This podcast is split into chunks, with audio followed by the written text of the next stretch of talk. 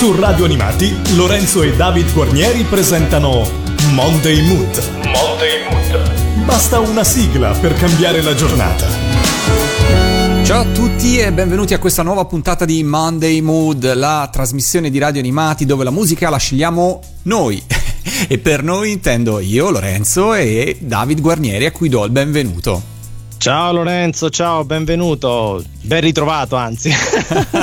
il fatto che io dica buon benvenuto a te a Radio Animati fa un po' ridere, eh? però dai. Va bene, va bene, Davide, dai, ci diamo il benvenuto a vicenda. Salutiamo come in ogni puntata e ringraziamo RTR 99, la tua radio, la radio dove trasmetti ogni sì. giorno per questa disponibilità, per questa concessione verso Radio Animati e partiamo subito a parlare di musica. Con quale brano iniziamo la nostra playlist oggi? Allora, visto che siamo in autunno, beh, periodo legato alla Lotteria Italia, che una volta si chiamava Lotteria di Capodanno. Sì, ha cambiato varie volte il nome nel corso degli anni. Esatto. Mentre oggi, insomma, negli ultimi anni l'abbiamo vista abbinata a programmi come La prova del cuoco, Affari tuoi, adesso, insomma, negli ultimi periodi proprio con i soliti ignoti di Amadeus, una volta era chiaramente legata a uno spettacolo più o meno canonico. Oggi 1976, appunto più o meno canonico perché parliamo di un programma sì un varietà, però naturalmente abbinato a una serie di gialli, pensa un po'. Interessante, a me piacciono molto i gialli. Eh sì, la trasmissione si intitolava Chi, appunto Lotteria Italia 1976-77, ancora trasmessa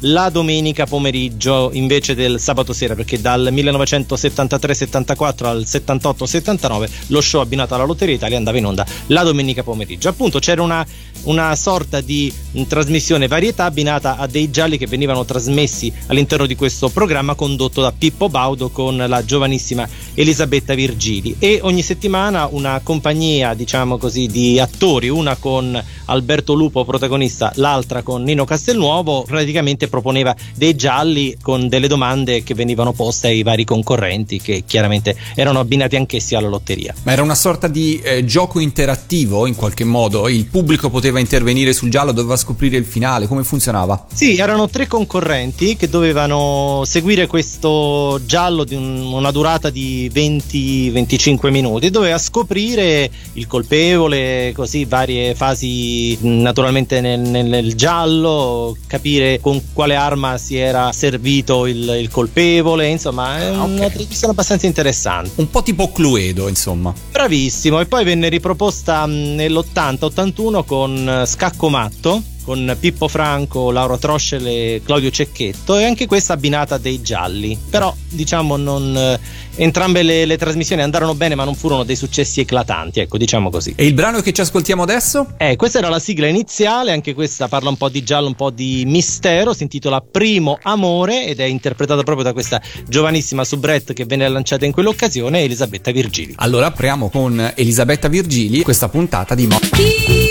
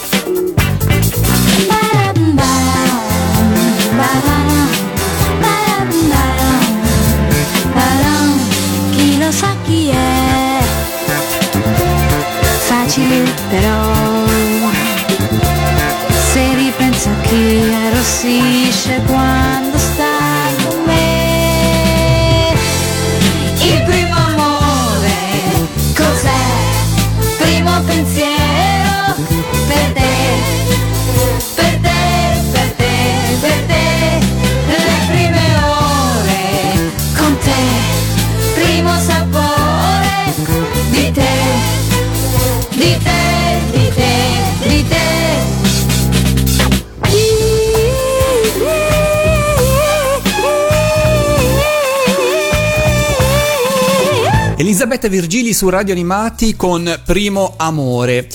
Continuiamo a parlare di musica e stavolta parliamo di un brano che ha avuto una doppia vita. La prima è stata legata a quella di una coproduzione giappo-iberica della serie di animazione di Willy Fogg che vide gli Oliver Onions in veste di autore di tutta la colonna sonora europea per questo celebre cartone animato. Lo ricordi tu, David? Sì, non proprio benissimo, però lo ricordo. Sì. Forse iniziava a essere già un po' grandicello e quindi magari eri in quel periodo in cui guardavi altro in tv. Comunque, insomma, In che anno siamo? siamo nella metà degli anni 80, siamo nell'85 in Italia. No, no, no, allora già guardavo alta.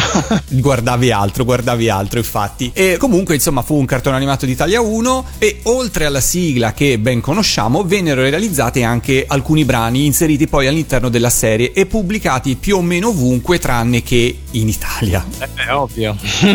come sempre, dove per fortuna in tempi recenti va detto che insomma molte cose sono state recuperate grazie a TV Landia che ha fatto un, un lavoro splendido di recupero di tanto materiale degli Oliver Onions. Comunque, il brano che fra poco ascolteremo fa parte di quella colonna sonora, anche se nella sua versione cantata in inglese venne utilizzato in Italia anche come sigla di un ciclo di documentari intitolato Arrivano i vostri, ovvero storia avventurosa del western all'italiana. Furono 10 puntate condotte da eh, Duccio Tessari. Io non ricordo molto di Duccio Tessari, tu Davide lo ricordi meglio di me? Beh, è un regista insomma abbastanza importante. ha- devo dire, tra l'altro, ha diretto tante cose diverse, no? dai gialli, appunto, che abbiamo citato poco fa, ai western, ma anche eh, musical. Per esempio, fece eh, Per amore e per magia, diresse Per amore e per magia con eh, Gianni Morandi, con, con Mina, con Sandra Milo, eccetera, eccetera, eccetera. Poi gialli.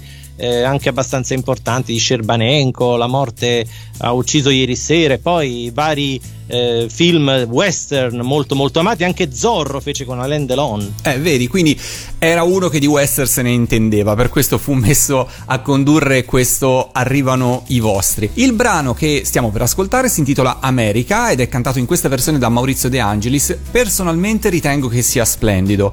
Il brano più interessante a mio avviso della colonna sonora di Willy Fogg e forse anche uno dei più belli degli Oliver Onions, chissà. È divertente perché ovviamente nel brano lui cita i personaggi di Willy Fogg, per cui quando è andato in, in tv in sigla di questo ciclo di film in realtà parlava appunto di Willy Fogg e questo era comunque divertente. Lo conosci tu questo brano David? Sì, sì, sì, il brano lo conosco. sì, Allora ascoltiamocelo, il Guido e Maurizio De Angelis con America. America, America, we're coming to you. America, America, a dream's coming true. Rising, the birds around are singing loud. We ride our horses and go far away. America, America, we're glad to be here. America, America, we're getting so near.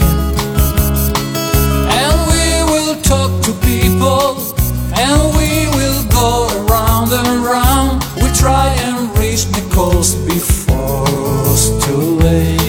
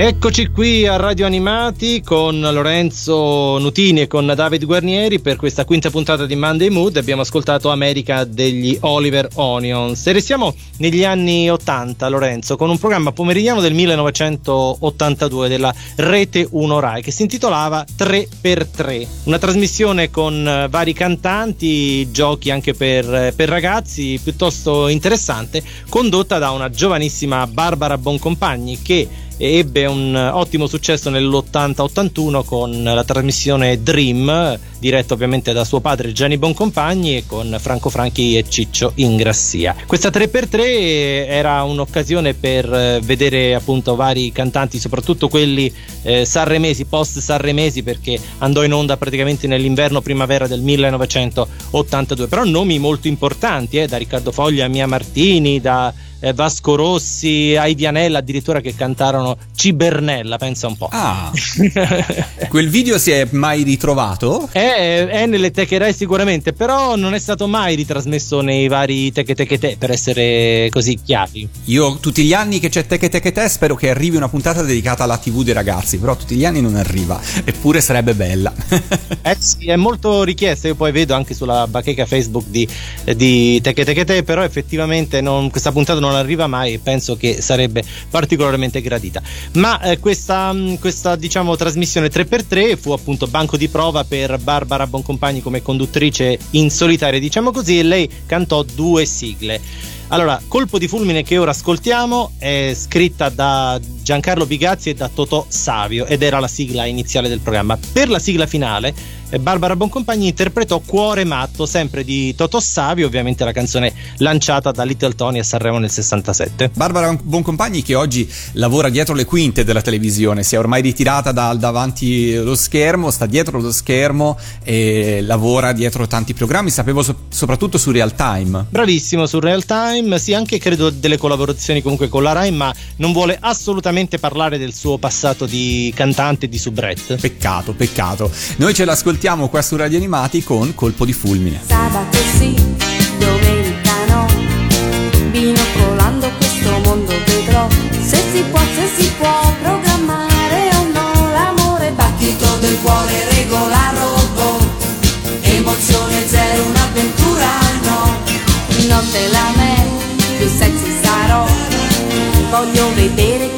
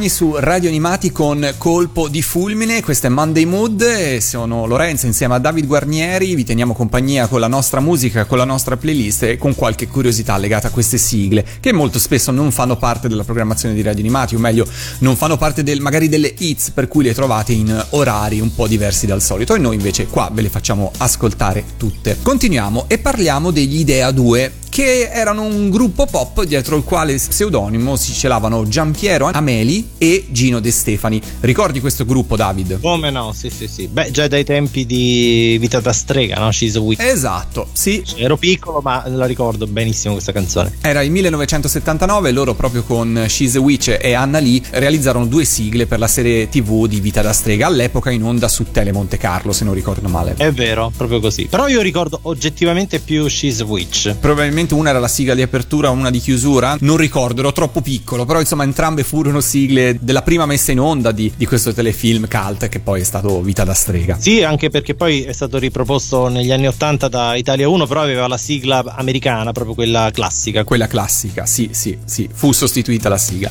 Il brano che ascolteremo fra poco però si intitola Potrei ed è del 1981 e fu scelto in Italia come sigla per il telefilm della Rete 2 Cuore Batticuore. Mm-hmm. Questo fu l'ultimo singolo per l'Idea 2 ma cosa successe dopo? Beh, diciamo che dopo entrambi si dedicarono soprattutto alla mm, carriera di autori, di compositori di tante canzoni, ma anche di sigle. Ameli ha firmato brani per Anna Oxa, Loredana Bertè, Miguel Bosé e fra le sigle ricordiamo Emilio, la sigla della famosa trasmissione Italia 1, te la ricordi? Come no, benissimo. Beh, fine anni 80 fu un discreto, un discreto successo. Eh, De Stefani invece ha messo la sua firma a brani come Felicità di Albano e Romina, Eh Incancellabile e le cose che vivi per Laura Pausini e per quanto riguarda le sigle dei cartoni animati è sua Mary e il Giardino dei Misteri eh, di Cristina D'Avena, firmato ovviamente con il testo di Alessandra Valeri Manera. Però adesso facciamo un salto indietro andando verso quello splendido pop un po' melenso, diciamo così, di fine anni 70, primi anni 80, vero? Cioè, eh, non so, ricordano un po' il Giardino dei Semplici, forse altri gruppi un po' di quel periodo. Collage, sì, questo genere così, insomma, un po' i beans, queste melodie un po' dolciastre. Dolciastre, sì. Però a noi ci piacciono e li ricordiamo volentieri. Ci ascoltiamo gli Idea 2 con Potrei. Se questa notte addormentasse la tua voce dentro questa stanza e qualche cosa dalla mano mi togliesse questa tua fragranza. Se il tuo respiro si fermasse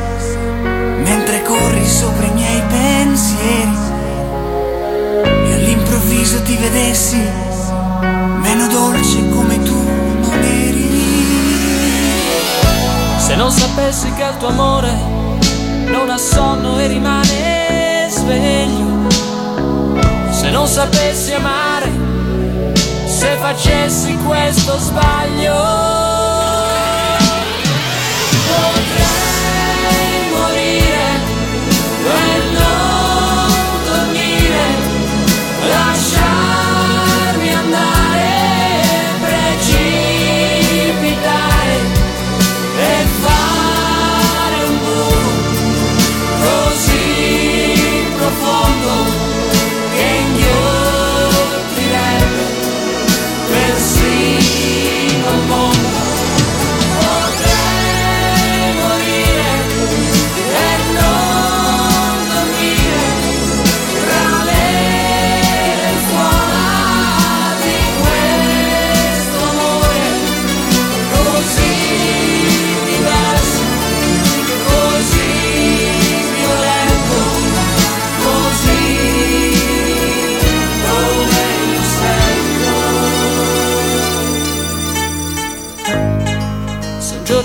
nel tuo cuore e stranamente lo trovassi chiuso, Se nel momento in cui ti svegli l'innocenza non ti scoppiasse in viso. se un altro uomo ti prendesse solamente perché ti ho deluso, se vedessi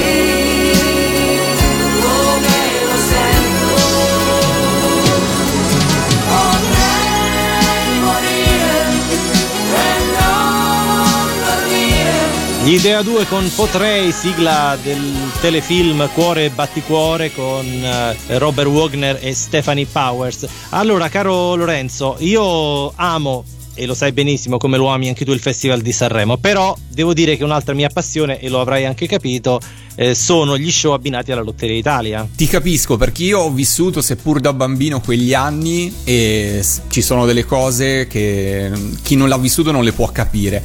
Eh, ho la raccolta con le sigle di Fantastico in particolare e se non sbaglio con quella splendida copertina di Fantastico 7 con Alessandra Martinez, Pippo Baudo nel mezzo e Lorella Cuccarini che secondo me quella è veramente il riassunto di quanto erano belli sabato sera negli anni 80. È proprio, è proprio così e in questo caso una edizione di Fantastico, la numero 8 che venne proprio dopo quella condotta proprio come hai giustamente ricordato tu da Pippo Baudo con Lorella Cuccarini e Alessandra Martinez nell'86-87 1987-88 praticamente succede di tutto perché le grandi star Rai nella primavera dell'87, quindi Pippo Baudo, Raffaella Carrà ed Enrica Bonaccorti, approdano a Canale 5, diventano star Fininvest perché allora Mediaset si chiamava così.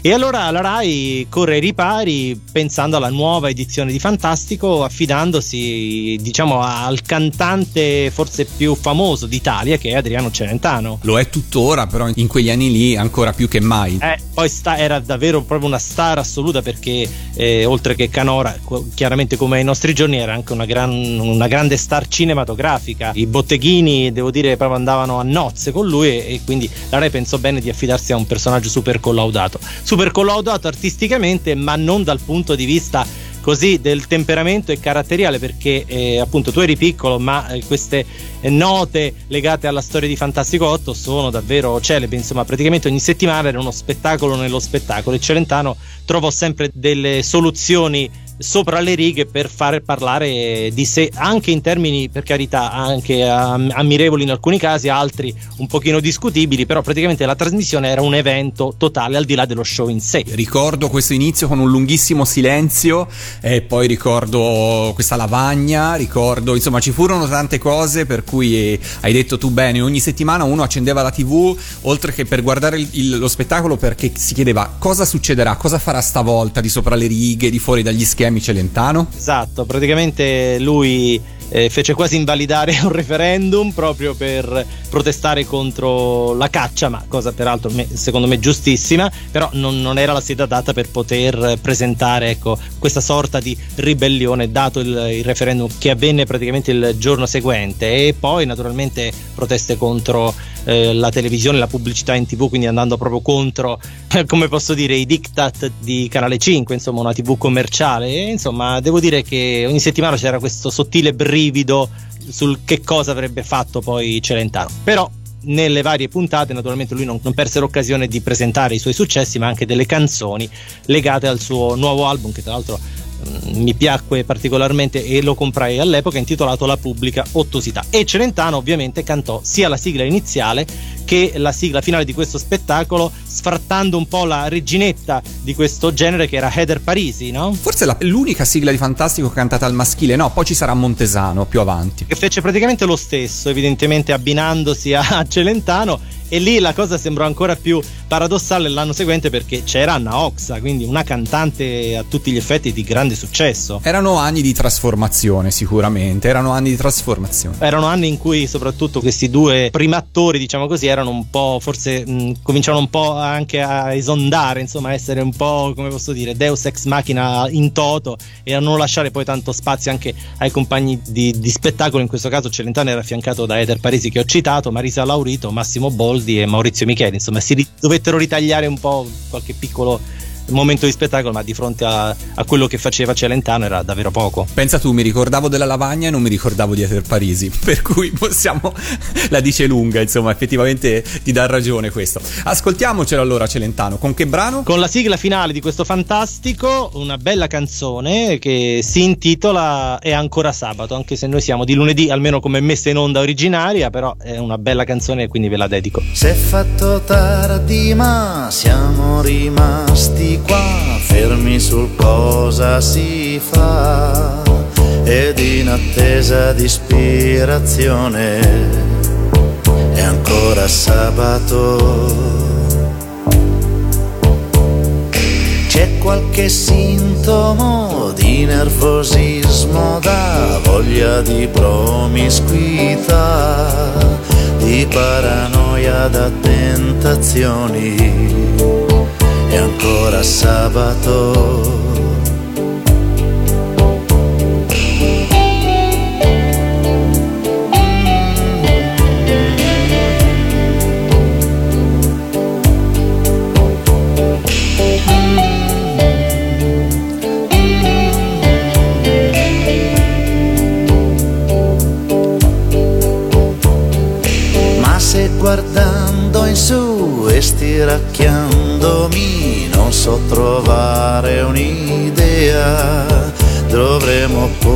Inventarci qualcosa. È ancora sabato. E per la necessità di sopravvivere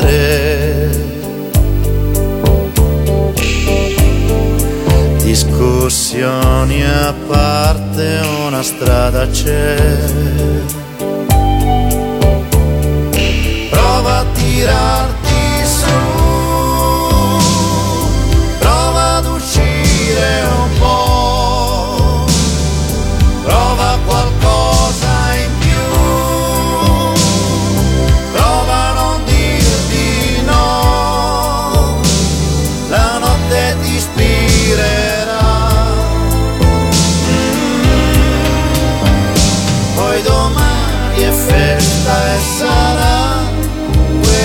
sarà.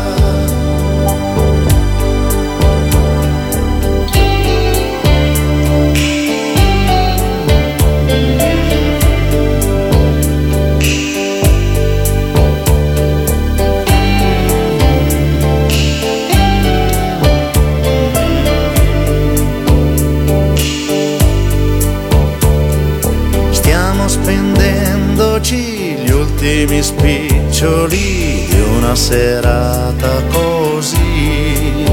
Non avvirirti coi non fa niente. È ancora sabato.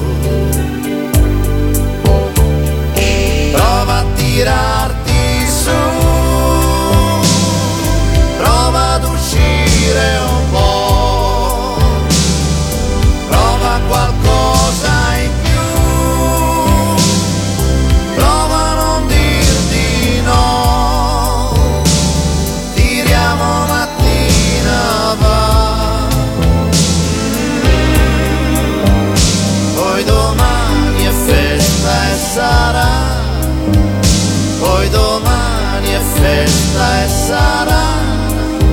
quel che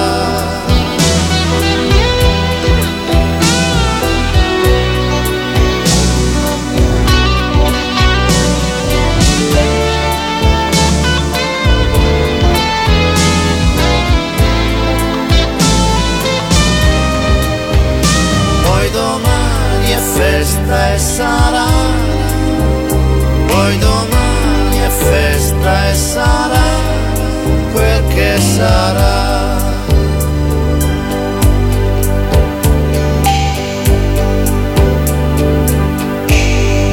Adriano Celentano su Radio Animati, fa strano dirlo, eh, però anche lui ha fatto sigle per cui fa parte della programmazione di Radio Animati e più che mai nel Monday Mood è il momento perfetto per riascoltarci le sue sigle.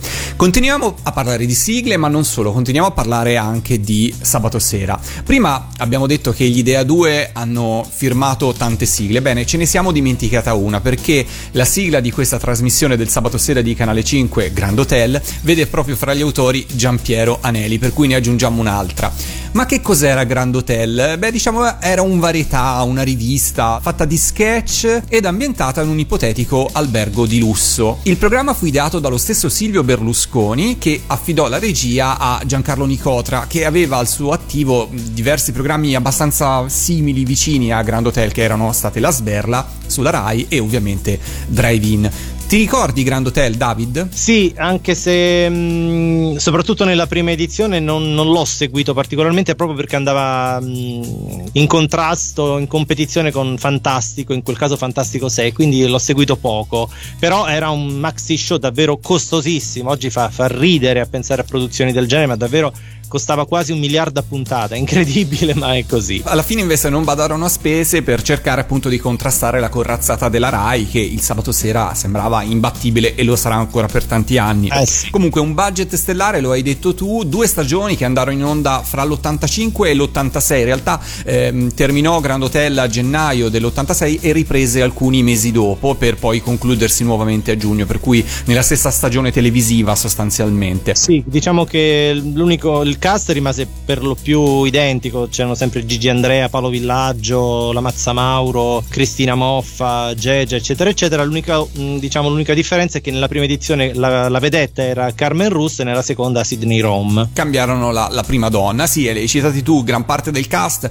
anche Paolo Villaggio, poi Massimo Boldi, Teo Teocoli, insomma furono veramente tanti nomi, eh, molti dei quali sono tutt'oggi conosciuti, altri sono un po' persi per strada, però era per l'epoca, per l'85 era veramente nomi di primo ordine. La versione della sigla che stiamo per ascoltare è quella discografica, cantata da un coro e, differisce dalla versione televisiva che invece era cantata proprio dal cast della trasmissione, ma purtroppo come quasi sempre accadeva in questi casi, la versione televisiva è rimasta del tutto inedita. Per cui apriamo nuovamente le porte del Grand Hotel e ascoltiamoci La vita è un Grand Hotel.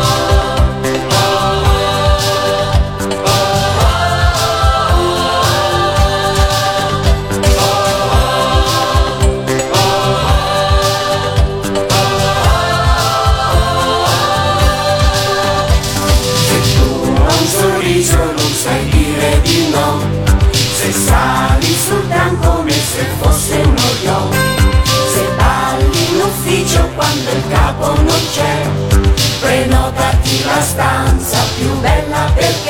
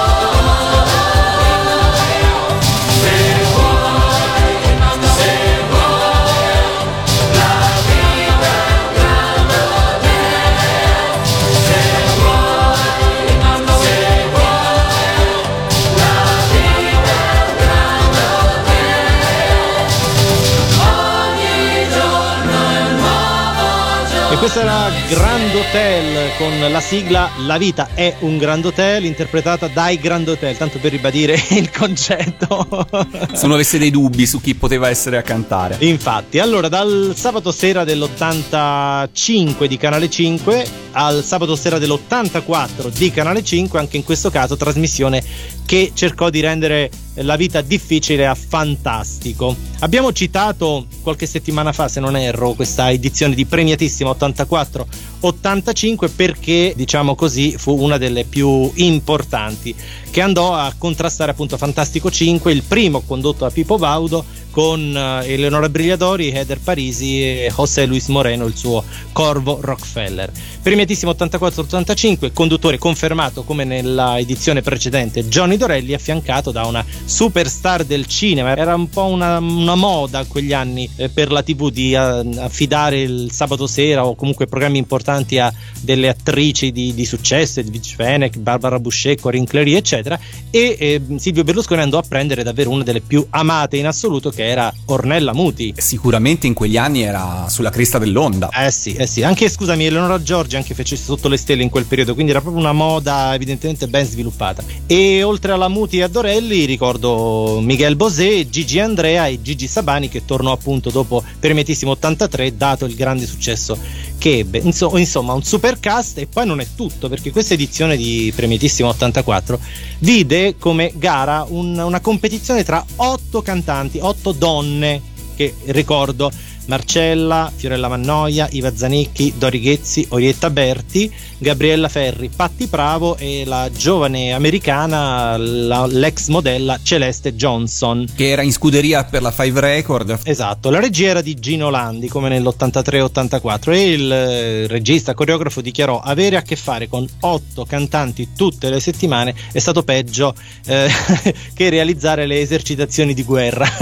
non stento a crederlo. Cioè io immagino cosa sarà mai successo dietro le quinte. Basta vedere le dietro le quinte di un Sanremo dell'anno successivo fra donne per ricordarsi che cosa successe. Esatto. E per la cronaca vinse l'edizione Fiorella Mannoia, che da lì diventò veramente una big, cantando Margherita di Riccardo Cocciante, perché queste eh, interpreti non cantavano motivi del loro repertorio, bensì delle cover di brani famosi. Eh, veniva anche pubblicato l'album con le canzoni di Premiatissima. Tre album vennero pubblicati. E Gino Landi ancora non era passato a lavorare con eh, Pippo Baudo, perché poi lui sarà sarà per tanti anni tra- il regista delle trasmissioni di Pio Baudo. Bravissimo, praticamente andò a lavorare con lui eh, nell'86 praticamente dopo un'altra premiatissima nell'85-86 che abbiamo già ascoltato diciamo con la sigla La cosa si fa qualche settimana fa con Gianni Dorelli andò a lavorare poi dall'86-87 con Pippo proprio con Fantastico 7 quindi un, un, matrimonio artistico di lunga lunghissima durata e che sigla ci ascoltiamo adesso? è quella interpretata dalla vedette Canora che fu Miguel Bosé tra l'altro lui anche lui preso con un ingaggio incredibile però non, non fu proprio un grandissimo successo la sua sua partecipazione a premiatissima, anche se questa canzone è molto, molto piacevole ed ebbe comunque una buona affermazione, però noi ce l'ascoltiamo, che non fa mai male. Sulle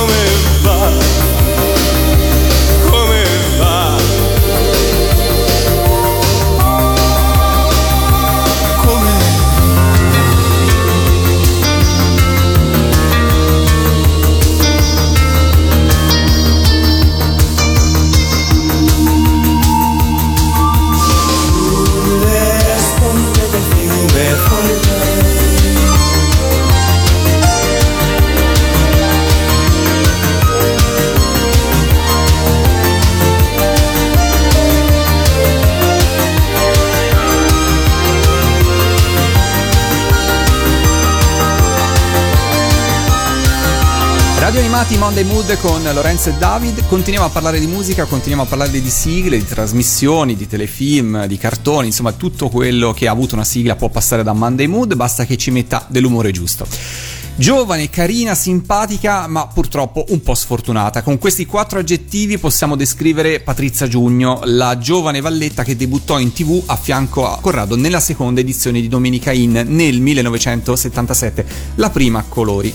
Patrizia subentrò a Dora Moroni che era assente per motivi di lavoro, era impegnata in una tournée se non sbaglio. Mm, Di origine bresciana, Patrizia aveva conosciuuto Corrado durante il Reliccanoro, che se non sbaglio, Davide era una sorta di manifestazione di piazza organizzata proprio da Corrado. Bravissimo, sì, per tanti anni tenne compagnia al pubblico italiano, era una sorta di manifestazione contrastante il famoso giro mic di Buongiorno. Quindi c'erano dei cantanti, si esibivano Sì, sì. e non era una trasmissione televisiva. No, no, era un- proprio un giro itinerante per l'Italia con un cast fisso tra- di comici, di giovani cantanti, anche la Rettore mi sembra lo fece, il Reliccanoro, prima di esplodere chiaramente, però aveva una, mh, eh, nei primi anni 80 anche una sorta di eh, trasmissione televisiva per l'ultima tappa, diciamo così. Comunque, proprio in occasione del Reliccanoro, Corrado aveva conosciuto in quell'occasione Dora Moroni e la stessa cosa si è ripetuta poco tempo dopo con Patrizia Giugno, che purtroppo però scomparve a seguito di un malore durante uno spettacolo pochi mesi più tardi, la fine di Domenica In. Ci sono dei video di Patrizia Giugno, li trovate su YouTube,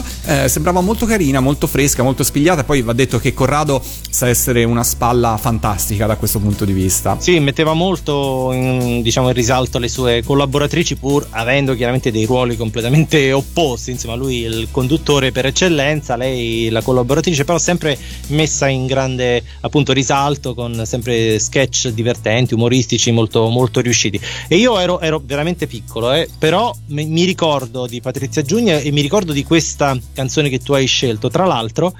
Mm, all'epoca, cioè in quegli anni, mio padre mi ricordo comprò il registratore famoso a cassette e le sigle che mi piacevano di più le registravo dalla televisione, chiaramente. E lo feci anche proprio per questo motivo qui. Eh sì, all'epoca si faceva perché poi magari il 45 giri non usciva, non si trovava oppure non ce lo compravano, per cui c'era questo sistema abbastanza arcaico. Oggi è più facile forse con eBay, Discogs, eccetera, ma all'epoca non tutte le, le sigle si trovavano con la, la stessa facilità. Eh no, infatti, infatti non è detto che il negoziante acquistasse il disco per poi per rivenderlo, per cui era, era complicato. Comunque, eh, vista che l'hai citata, era anche una delle tue sigle preferite, un motivo in più per ascoltarsi Patrizia Giugno con In ascensore. Ma porca vacca, com'è che non lo incontro più? Sarò mezza matta, non dico di no, ma in questo ascensore ci passo le ore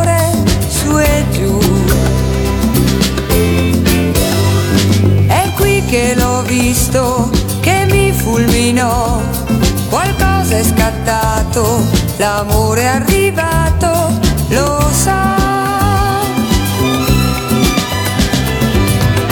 Tanto che al piano terra pensai, oh, se per caso ti afferra ci stai, non sarai tanto matta da dirgli di no. L'ascensore è casa mia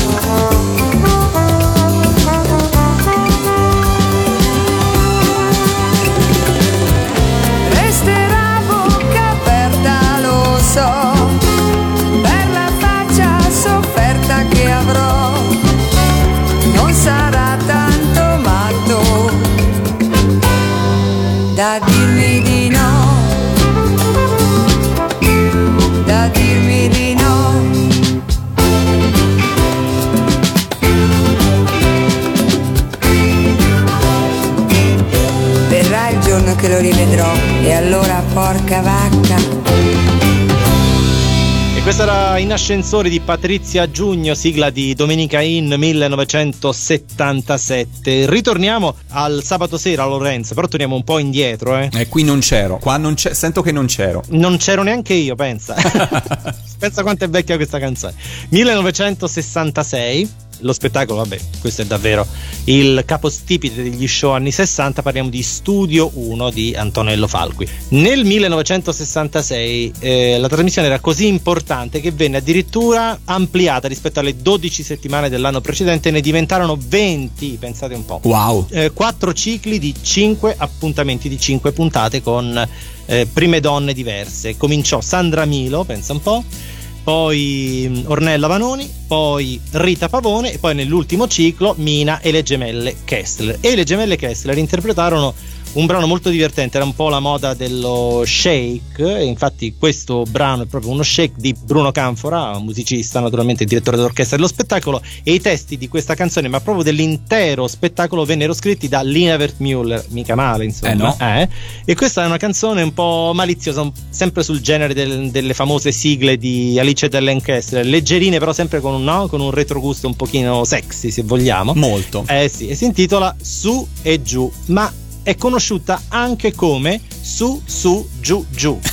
Come mai questa doppia conoscenza? Non lo so perché sul 45 giri la canzone è indicata come Su e Giù. Sì. Ma su 33 giri le gemelle che essere a Studio 1 è indicata come Su Su Giù Giù. Eh, chissà, chissà, chissà perché questo doppio, doppio motivo. Col titolo completo forse poteva essere più mm, Maliziosa? Ascoltiamocela su Radio Animati, eh, Le gemelle Kessler. Il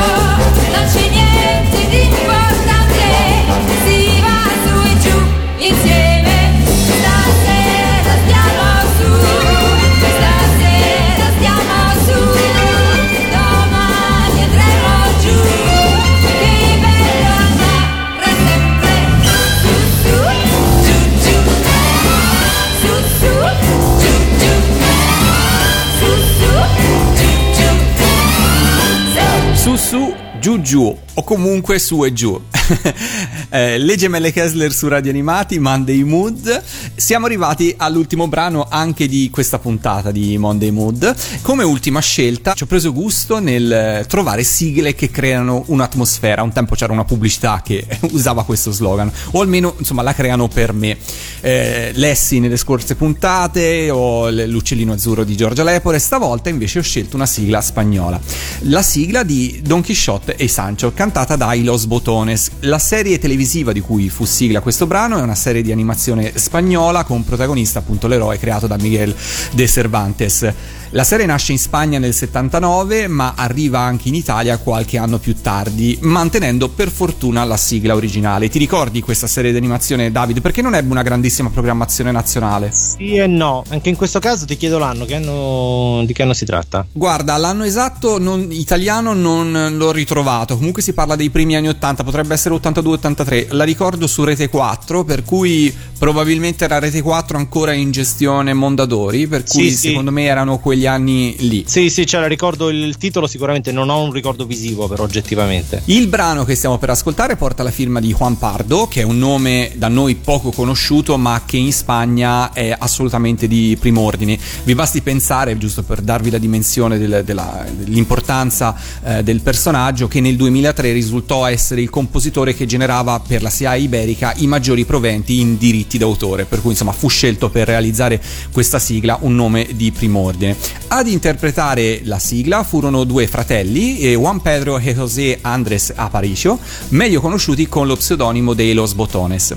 La sigla si aggiudicherà il disco d'oro nel 1980 in Spagna, ma per il mercato italiano resterà completamente inedita. Ah, I due fratelli in patria continueranno a fare anche altri album, qualche altra sigla, per poi abbandonare completamente il mondo della musica per dedicarsi alla pubblicità. Però se andate su YouTube e cercate bene, trovate una loro apparizione alla versione spagnola della trasmissione I migliori anni, quella che in Italia è condotta da Carlo Conti, e loro appunto sono ospiti perché la loro esibizione alla TV di Stato spagnola è veramente famosa. Loro andarono in TV a cantare questa sigla più volte, ma ce n'è un'esibizione in particolare in cui loro arrivano eh, vestiti uno da eh, Don Chisciotte e l'altro da, da Sancho Panza con questo cavallo, queste scenografie che è un po' cult per gli spagnoli, per cui insomma sono due nomi che sono rimasti nel cuore. E devo dire che secondo me la sigla è veramente bella, ascoltandola non si fatica ad immergersi, a immaginarsi appunto sotto il sole cocente della Mancia in mezzo ai mulini al vento e appunto ai due eroi creati da Miguel de Cervantes. È tutto per questa puntata di Monday Mood. eh, è già finita, sì. È già finita, caro David, per cui non ci resta che salutarci con l'ultimo pezzo. Alla prossima! Ciao!